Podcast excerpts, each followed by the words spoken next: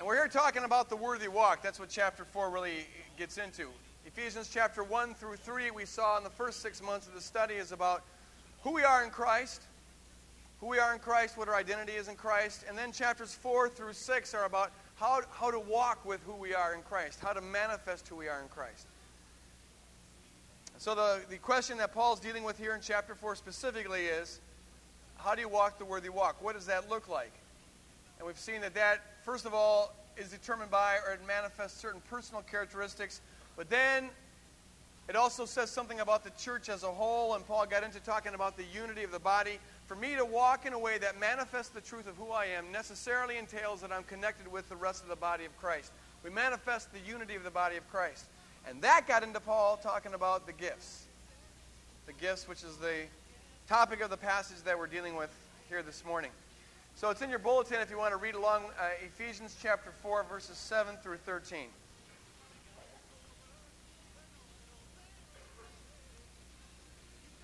But to each one of us, grace has been given as Christ apportioned it. To each one of us, grace has been given as Christ apportioned it. This is why it says, When he ascended on high, he led captives in his train and gave gifts to men. Paul, there we saw last week, is quoting Psalm 68. What does he ascended mean except that he also descended to the lower earthly regions? He who descended is the very one who ascended higher than all the heavens in order to fill the whole universe. That sounds really complicated, but basically what Paul's getting at is He's saying, just in the same way that David descended against his enemy, the Jebusites, and then ascended up on Mount Zion, so also Christ descended against his enemies down in Hades, and then ascended up on high above all the whole universe. And it was Christ, Paul concludes by saying, it was Christ who gave some to be apostles, and some to be prophets, some to be evangelists, some to be pastors, and some to be teachers. Some very important teaching here that I want to get into this morning. Uh, let's pray. Father, Lord, I, I, thank you for the, the worship that we had this morning, Lord, for being present here, for the energy here, for the celebration, Lord. I'm so glad, Lord, that we can worship you with all of our body and with all of our mind and with all of our soul and with all that is within us, Lord. And I'm so thankful, Lord, that you invite everything that has breath to praise you, Lord.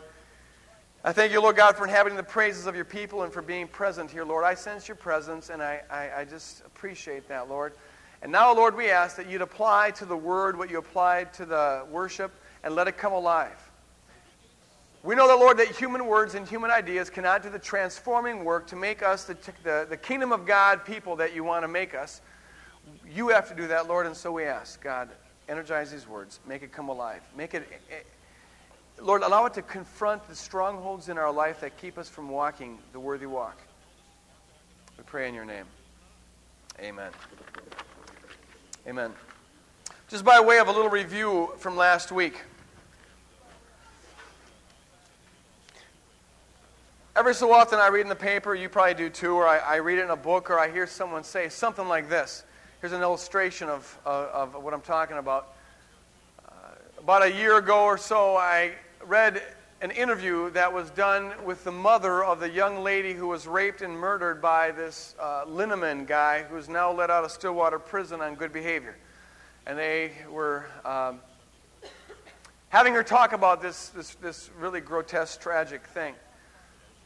And one of the things she said there was that she lost her faith because of that event. And she asked the question why would God let something like this happen? Or, in fact, what she said was, Why would God do this? She stopped believing that there was a God who was all good and all loving because she couldn't make sense out of how. She said, I don't understand how this could ever fit into his plan. And you find that kind of talk a lot. You know, people, a kid gets killed uh, by a drunk driver, and people say, you know, well, God must have a plan. We go looking for some secret purpose in heaven for every atrocious thing that happens. Uh, you know, there's, there's, there's deformity, there's all sorts of bloodshed, there's people being tortured, there's mass murdering going on in Rwanda. And people, a lot of times believers say things like, like uh, well, God must have a reason for it, as though God were doing it. And unbelievers go, I reject that.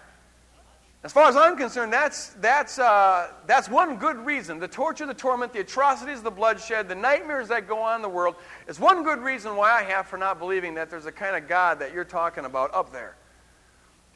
I'm going to be debating an atheist, Gordon Stein, uh, on April 7th at the University of Minnesota. And I don't know what he's going to say, but I do know he's going to say this. I'm sure he's going to say something to the effect of, the problem of evil rules out there possibly being a God. For how could God create a world in which there's so much pain, so much torture, and he might go through and catalog all, all the terrible things about life and therefore conclude that there couldn't be a God? And I can't tell you how upset that makes me, how, how grieved I get when God gets blamed for the devil's work. Are you following me on this?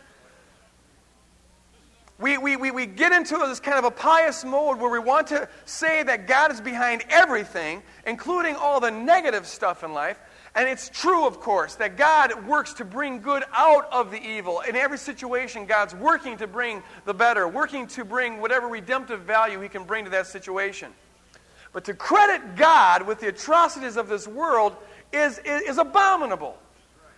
God detests sin, and God detests pain, and God detests what destroys human beings, and God detests what is sadistic, and all the nightmarish and atrocious things in this life. That is what God hates. That is what God is against. That is what God is striving to, to overcome in this world. And to think that He's got a plan for that is simply to credit God with the devil's work. And in a lot of ways, it brings discredit to, to a, uh, a faith in God in the first place. You see, the anger, when a person's going through a nightmare, you know, they're going to shoot at everything that moves. So you let them shoot. They're going to get mad at God. They're going to get mad at everybody. Let that happen. But when the dust begins to settle, we got to have a time when we ask the question okay, who is at fault here? Who raped this little girl? It wasn't God, it was Linehan. And who killed this little girl? It wasn't God, it was Linehan. Give the responsi- responsibility to him. We also know this from Scripture that behind all of the evil, behind all the evil decisions, behind all the evil wills, behind all the evil acts, there is an evil force inspiring it, encouraging it, letting it happen, making it happen, and that is Satan. So get, ra- get mad, get rageful, get angry, get ticked off. It's appropriate to be that way. God gets ticked off sometimes. Christ got ticked off sometimes. It's okay for us, for us to get ticked off sometimes. But direct, zero in like a laser beam, zero in all that wrath, all that animosity, all that holy hatred and indignation, zero it in on the enemy of our souls, and that is Satan. Who you need most, who you need most when you're going through times like that is God. And yet we push him away sometimes because we blame him for it. We need to see, we talked last week, we need to have a holy animosity towards Satan. That's a godly thing. If you're inclined to any kind of mercy towards this it, this beast, this thing, this slime, if you're inclined towards mercy or compassion there, if, if the book of Revelation sounds too tough for you, if that song we sang, uh, you know, what the Lord reigning, and, and, and a fire goes before him and he burns up all his enemies, if that sounds too mean and barbaric for you, it's because you haven't yet got a proper view of what we're talking about when we talk about Satan. Well, we're talking about a thing that makes Hitler look like a pussycat. We're talking about an it that is behind a thousand times more manifold the Stalins of, of, of, of the world. And these are just little puny puppets compared to the sinister beast that we're talking about. A thing that delights in things that are so unthinkable and unmentionable he laughs at that. That's what he lives for the small degree of joy that he gets in his miserable, crusty existence is from the pain he can inflict. That's what we're talking about. And for this being, there is no difference between who he is and what he does. For human beings, there is a difference. So it's never appropriate to have that kind of animosity, redneck, go burn in hell mentality. But towards the devil, who is nothing but evil, without remainder, without redeeming quality, to have a redneck, go to hell attitude is perfectly appropriate. And a song like the fire goes before him and he burns up all of his enemies. If you hate the devil, that's got to, that's like burn him up. It, that, that should give you joy. Well, we don't have this kind of warfare mentality, and most Christians in our age don't because the devil's kind of embarrassing to talk about or, or, or something or other. But when we don't have that warfare mentality, what happens is that our, our religion, our, our theology, our Christian walk turns into kind of just a, a way to be nice. It's a way to have good behavior, a way to, to, to uh, just add to the other nice things in your life. Church is good because it makes good citizens, and, and we raise good Boy Scouts that way. And it loses its bite, it loses its cutting edge. And it's not really the kind of Christianity that the Lord died to bring to the world because Christianity was to be anything but a religion. It was intended to be a warfare. And believers weren't always intended to be nice, we were intended to be soldiers. But unless there's that fuel, that holy animosity towards the enemy, our Christianity just becomes kind of a, uh, a, a, a, placated, nice sort of thing, uh, something else we do in the rest of our life. When the enemy isn't hated on our part, with an intensity that is second only to the intensity of the love that we have for God, we never really appreciate our salvation. The word salvation and the word redemption means to be rescued out of. If you don't see clearly the hell that you were headed for, and if you don't see clearly the pit that you were going to, and if you don't see clearly the bondage that you were under, and if you don't see clearly the evil of the one that held you in bondage, the good news can't be as full good news as it was, as it was intended to be, because the good news is that you've been rescued from that. But the good news is only good when you have a clear perception of what the bad news was. And when we don't have this holy indignation towards the enemy, we, we, we lose our burden for the lost because they don't seem that bad. It doesn't seem like they're in that bad of shape, they're that bad of trouble. Only when we understand, only when we understand that, that the enemy has enslaved, the, as Paul says in 2 Corinthians 4 4, the enemy has enslaved the minds and the hearts of unbelievers. Only when we see that we're talking about people who are literally entrapped. They don't know they're entrapped because they're enslaved. But they're entrapped only then do you have the kind of burden that you have to win the lost, to reach out, to bring the children. Unless you've got that, you really don't get in on what the Christian life is all about. Because fundamental to what the Christian life is all about is a mission that we've got. And the mission that, that, that we've got is about warfare. Many believers are out there and they don't know what the purpose for their life is. They wonder why, when God saved them, He didn't just take them to heaven. What are we doing down here? Why are we just supposed to hold a job and raise kids and have a little bit of pleasure and have a little bit of pain and then, then die and go to heaven? Are we just taking up time? What are we supposed to be doing here? A lot of people don't know. Believers don't know. Well, I go to church and I have a job and, and then I'll die and then, then I'll be in heaven. But why are you down here right now? And see, the whole purpose for the whole thing, the way, the way the Bible portrays it, and it has a lot of different facets, a lot of different angles. But what the whole thing is about, folks, is that the Lord has entrusted to His church.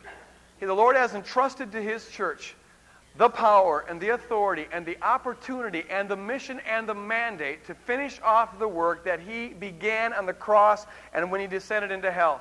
The enemy is defeated. The, the enemy's been disarmed, but He wants His church, He calls His church he lets his church be empowered to fight the enemy, to do warfare, to raise up against the one who formerly oppressed us. We now can oppress him, to stand on the neck of the one who once stood on our neck. And he wants his church to look like him, and to act like him, and to be like him. In fact, to be his literal body here on earth, doing the things that he did. And this is where the gifts come in. This is where the gifts come in. This is why the Lord divided up the spoil.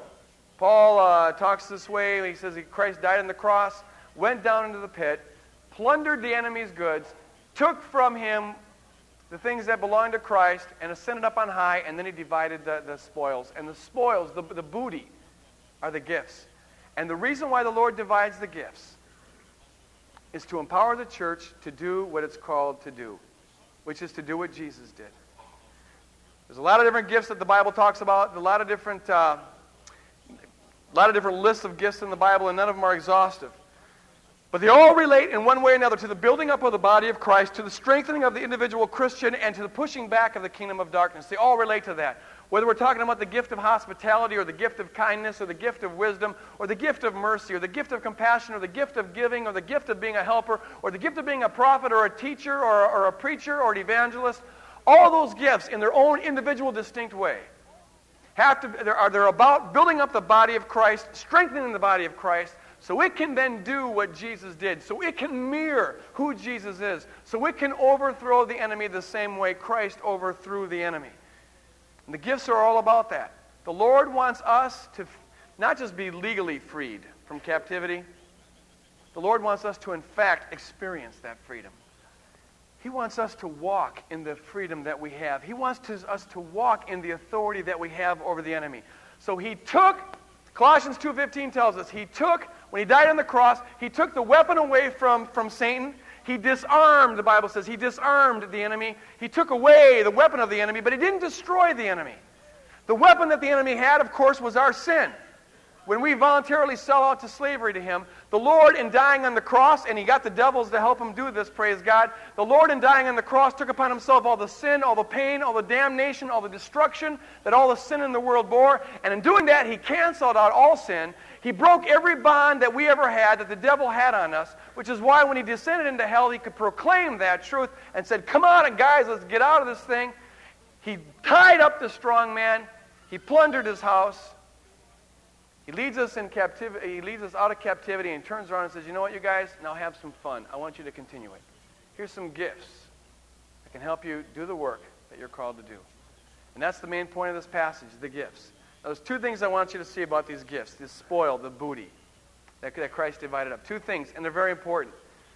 They both confront an attitude that is very prevalent in the church today, and that attitude is this: it's the idea that gifts ministries, roles to play in the church, those things are kind of secondary to the Christian walk. They're optional. They're, they're, they're there if you want them, but, but if you don't, that's fine. Two things I want you to notice about this passage. First of all, in verse 7, the first verse uh, that was printed there, Paul says, To each one. To each one. In the Greek, it's literally to each one, grace has been given as a free gift as has been apportioned by Christ. Note there, to each one. In fact, in the Greek, it's in the intensive, which means it literally says to one, to everyone. We could almost translate it to ca- capture the, uh, the emphasis. To each and every one, a gift has been given. To each and every one, a gift has been given. And it drives home this point that in dividing the spoils, as the Lord from his ascended glory on high, having led captives in his train, the Lord now wants to spread out, to, to, to give the booty, the gifts to all of his all of those who are in his train, all those that he has freed from the enemy, which is all of us. And he's, he's intentional on making sure that each and every one of us gets one of the gifts. This flies directly in the face of, of what has been the traditional understanding of the church. And we've talked about this before, so I'm not going to go into it very much right now, except to say this. In the traditional understanding of the church, there are a few people in every congregation who are gifted. And those people are the called. Those people are the, the, religious people. They got the REV before their name. They're the religious professionals. They're the ones who can talk the best. They're the ones who can minister the best. They pray the best. They go to the hospital. They, they do hospital visitation the best. And so their job is to do the Christian ministry, to do all the work, to get all the stuff done, and to minister to all the people who are there. And the only job that the people who are there have is to financially support those people. So you get 98% of the church financially supporting 2% of the church that's doing all the work. And the result is that you get a very impotent church who doesn't get a lot done, and you get a church full of a lot of people who don't realize that they've got a gift. And they never walk the worthy walk. They never walk in a way that manifests who they are in Christ because they never get an, an opportunity to begin to use the gift that they have. To each and every one. And the only qualification is that you're in the train of Christ. You're following Christ. You're in his parade. If you are a believer and you've been set free and you're walking behind Jesus and Jesus is up ahead of you, one thing I know about you, I may not know anything else about you, but I know that you have got a gift. I know that you've got a gift because the Bible says to each and every one, he gave the gift. You've got, you have got a role to play, and it's important. You've got a gift to give, and it's important. You've got a service to render, and it's important. You have a particular way of impacting people, of doing something for the body of Christ, and it is important. It is vital. It's so important that the Lord went down to hell and defeated the enemy to give it to you. It's a vital role to play. In fact, I want you to know this. Now, follow me on this because this gets a little technical, but it's important. We got to chew on this one, okay? Just get ready. We're going to chew on this verse for a second. Literally in the Greek, Paul says this To every, to each and every one, grace has been given as a free gift, apportioned by or measured by Christ. That's how it literally goes. He says measured by. He uses the Greek word metron there, which means to shape, to, to, to give a portion to, to delineate something. Now, what Paul is getting at here is this. Now, follow me on this. Paul is saying that every person who believes, who says yes to the proclamation of Jesus Christ when he descended into hell, every person as a free gift gets grace. Everyone does. You, you get forgiveness, you get redeemed, you're made spotless, you're taken from the kingdom of darkness, put into the kingdom of light. All of that is true of you the minute you believe in the Lord. All of it. You're, you're given free salvation. The life of Christ is within you. But the way the life of Christ is in you is different than the way the Christ, uh, life of Christ is in you, and it's different than the way the life of Christ is in you, and different than the way the life of Christ is in you. Because to each one, and this is the gift, to each one it's been packaged a certain way, it's been measured a certain way, it's been apportioned a certain way. It's all free, it's all saving, it's all eternal, but it comes in a different package. Which means this the gift that you have is not different than your salvation. The gift that you have is the way your salvation is packaged to you. So if you begin to walk the worthy walk, which is what the, Paul's talking about in this whole passage, if you begin to walk the worthy walk, what gets manifested is that gift. What gets displayed is that gift. The life of Christ in you comes out as that gift. I I, I was saved for free. I was forgiven by God because of the cross, because of the blood, because of his descent into hell. I've been redeemed. I'm unaccusable. I get that as a free gift. But as I begin to walk in the reality of who I am, you know what happens? That starts to come out. And you know how it comes out? Well, for me, it comes out as sort of hyperactive preaching. And it, it and it, it, it comes out it comes out as drumming, and it comes out as teaching, and it comes out in different ways. My preaching doesn't save me. Thank God for that. My preaching doesn't save me. My teaching doesn't save me. My drumming doesn't save me. God's grace alone saves me. But when I begin to walk in the life of Christ that I have, it comes out as preaching. And that's the gift. Preaching isn't an option for me. I'm one miserable dude when I'm not doing it. If I'm going to be me, it's what I got to do. It's what it is the life of Christ flowing through me. Ed here, who led worship this morning, he's not saved by his singing. He's saved by God's grace. But the way that, that God's grace gets packaged for him is it comes down as a, as a ministry of worship. And maybe a lot of other things too. So when Ed is just Ed, when Ed's walking in the full reality of who he is in Christ, you know what? He's got a gift, and that gift is going to be displayed. There's no two ways about it. Barry Joss has got a gift of encouragement and a gift of helps. The guy is incredible. Sunday morning, he's, he's got his hands in everything. He's making everything happen. He's a behind the scenes kind of guy. And he's got a gift of encouragement. Encouragement and, and, and being a helper does not save Barry. God's grace, the blood of Jesus Christ alone saves Barry. But as Barry begins to walk in the truth of who, we are, eh, who he is, as he begins to walk the worthy walk, that comes out as encouragement. And it comes out as a helper. There's no option there. It's kind of like baptism. It's an, it's an outward sign of an inward work. So also, the gift that each of us has is the outward display of the inward truth that we're saved by God's grace. But you're a new creature in Christ Jesus. And the way I'm a new creature is different than the way you're a new creature or somebody else is a new creature. The point I want us to get out of this is this. It's not the case. It is not the case that the ministries, the, the vocations, the roles, the gifts are out here, and it's something that's sort of optional, you know, it's an ornament. Those people who get a little fanatical about things, you know, they like to get involved in that stuff. But me, I would just, you know, I kind of want to go. No, you are packaged in a certain way, and the church needs that package. You are gifted in a certain way, and the church needs that gift. Your free gift, your free grace comes to you with a certain kind of tag on it, with a certain kind of twist to it, a portion by Christ, and the church desperately needs that. And there's no way you can ever walk the worthy walk that displays the truth of who you are unless you're plugged into the body of Christ and letting that gift shine.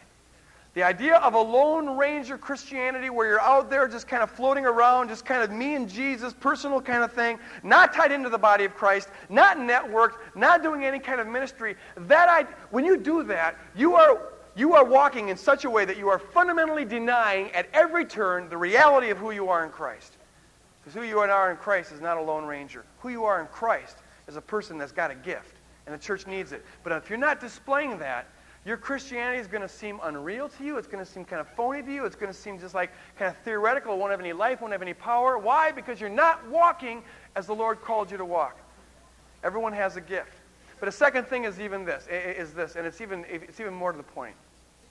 Not only does everyone have a gift, but everyone is a gift.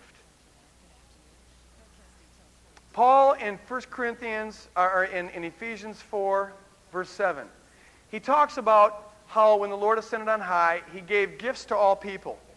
And that gift was grace that is apportioned a certain way. Okay, that's to the individual. He gave me salvation and he packaged it in a certain kind of way. But more than that, if you look at verse 11, look at verse 11 here. Paul says, and verse 11 picks up on verse 7. Verses 8, 9, and 10 are a digression where he talks about Christ's descent into, into, into hell.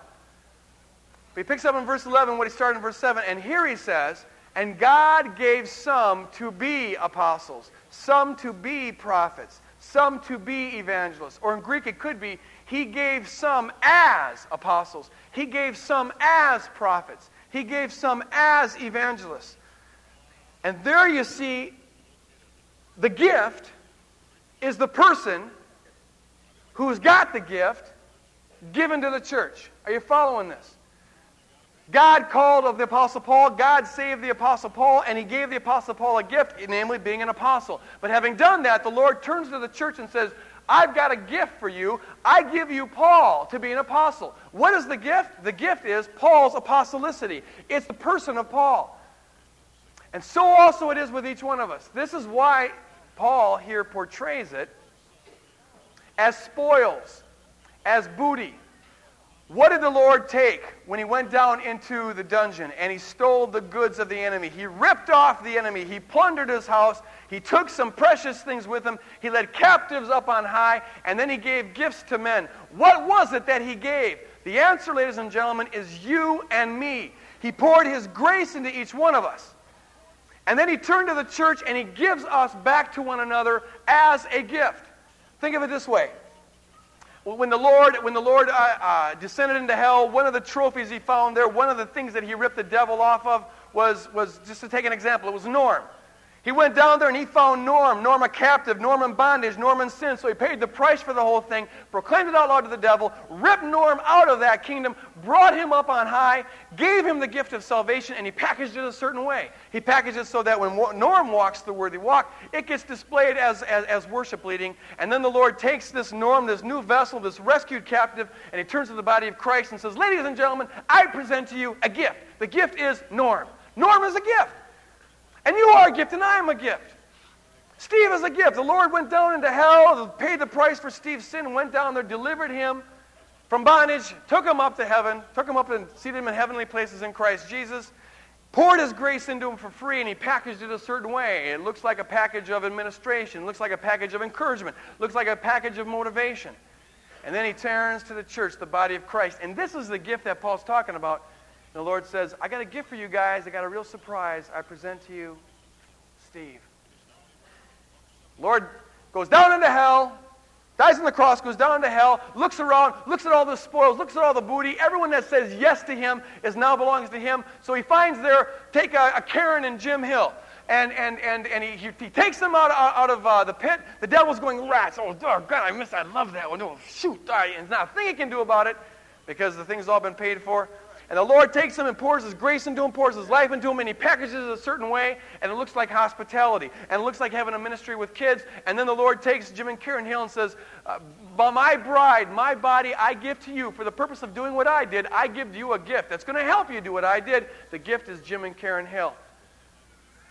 And I don't know about you, but it blows my mind to think about myself as a gift. We are each a gift.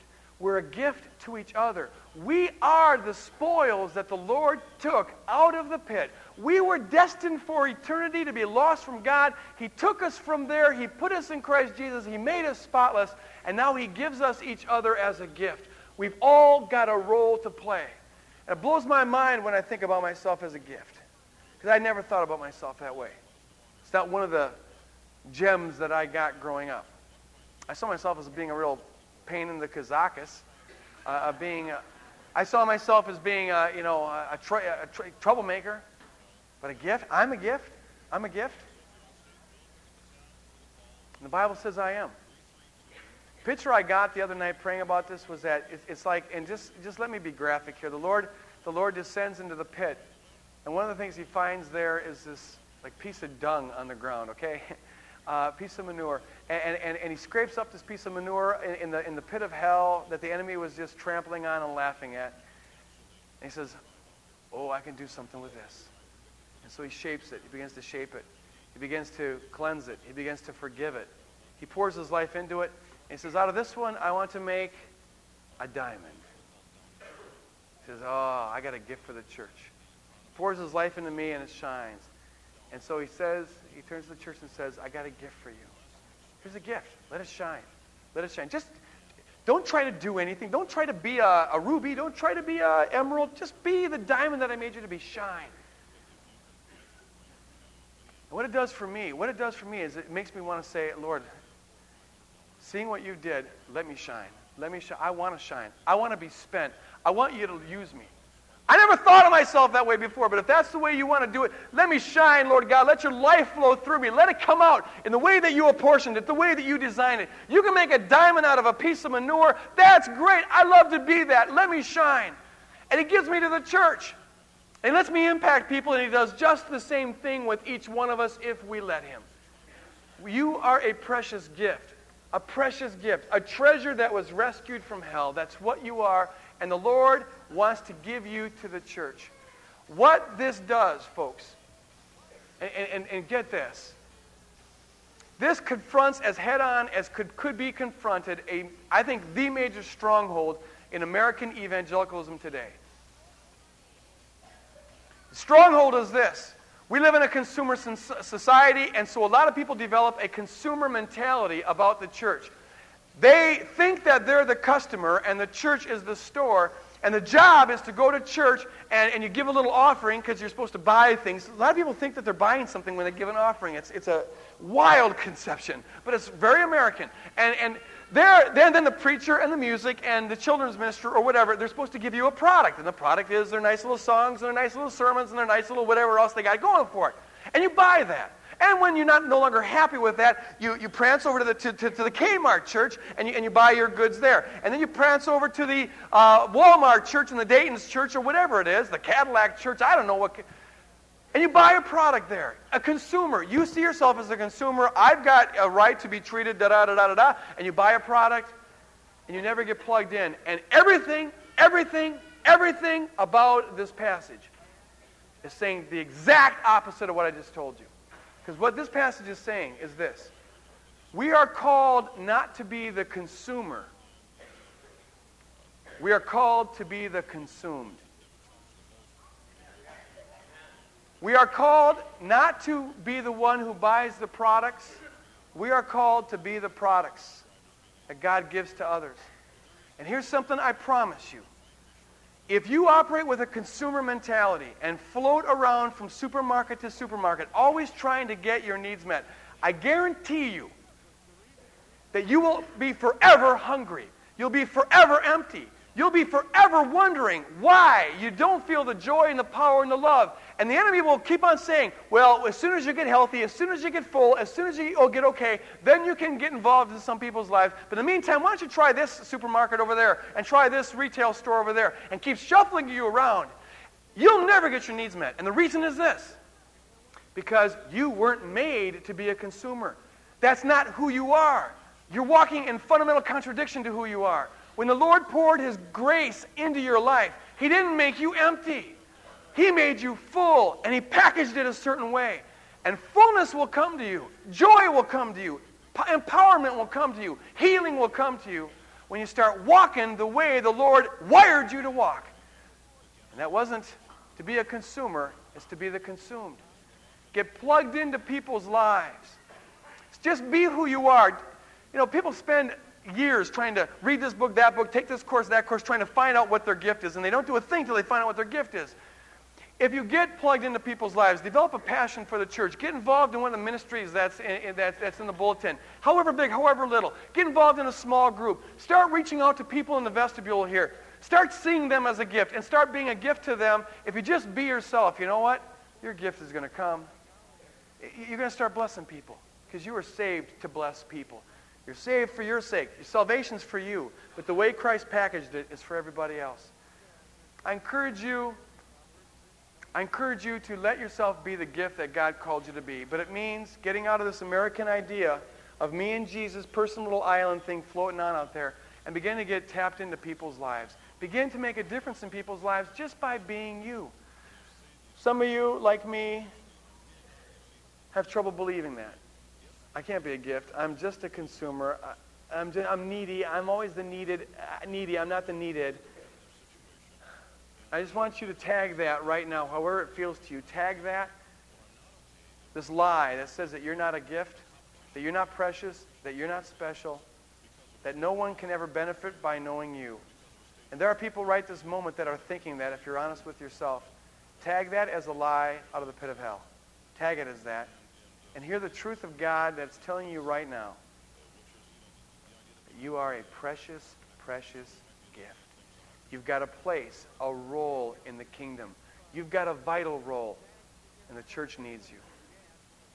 Peg top, as Peg Top comes, they're going to close with a, with, with, with a song.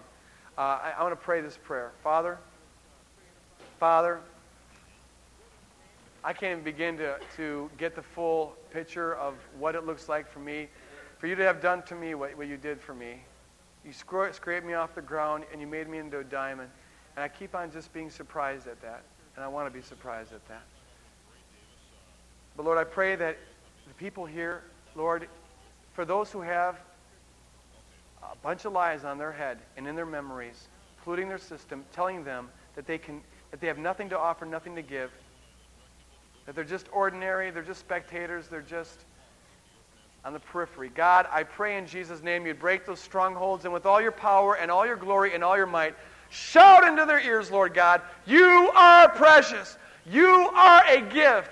Ladies and gentlemen, I present to you, the church, this precious gift. And, and, and, let the Lord shine the way He's made you to shine, and glow the way He's made you to glow, and let the rest of us see the beauty of what Christ has made you to be. Lord God, move us, move us, Lord God, into a position where our gifts can shine. We ask in Jesus' name. Amen. Amen. You are a gift. Know it. You know it. Hallelujah. You are a gift. Praise God.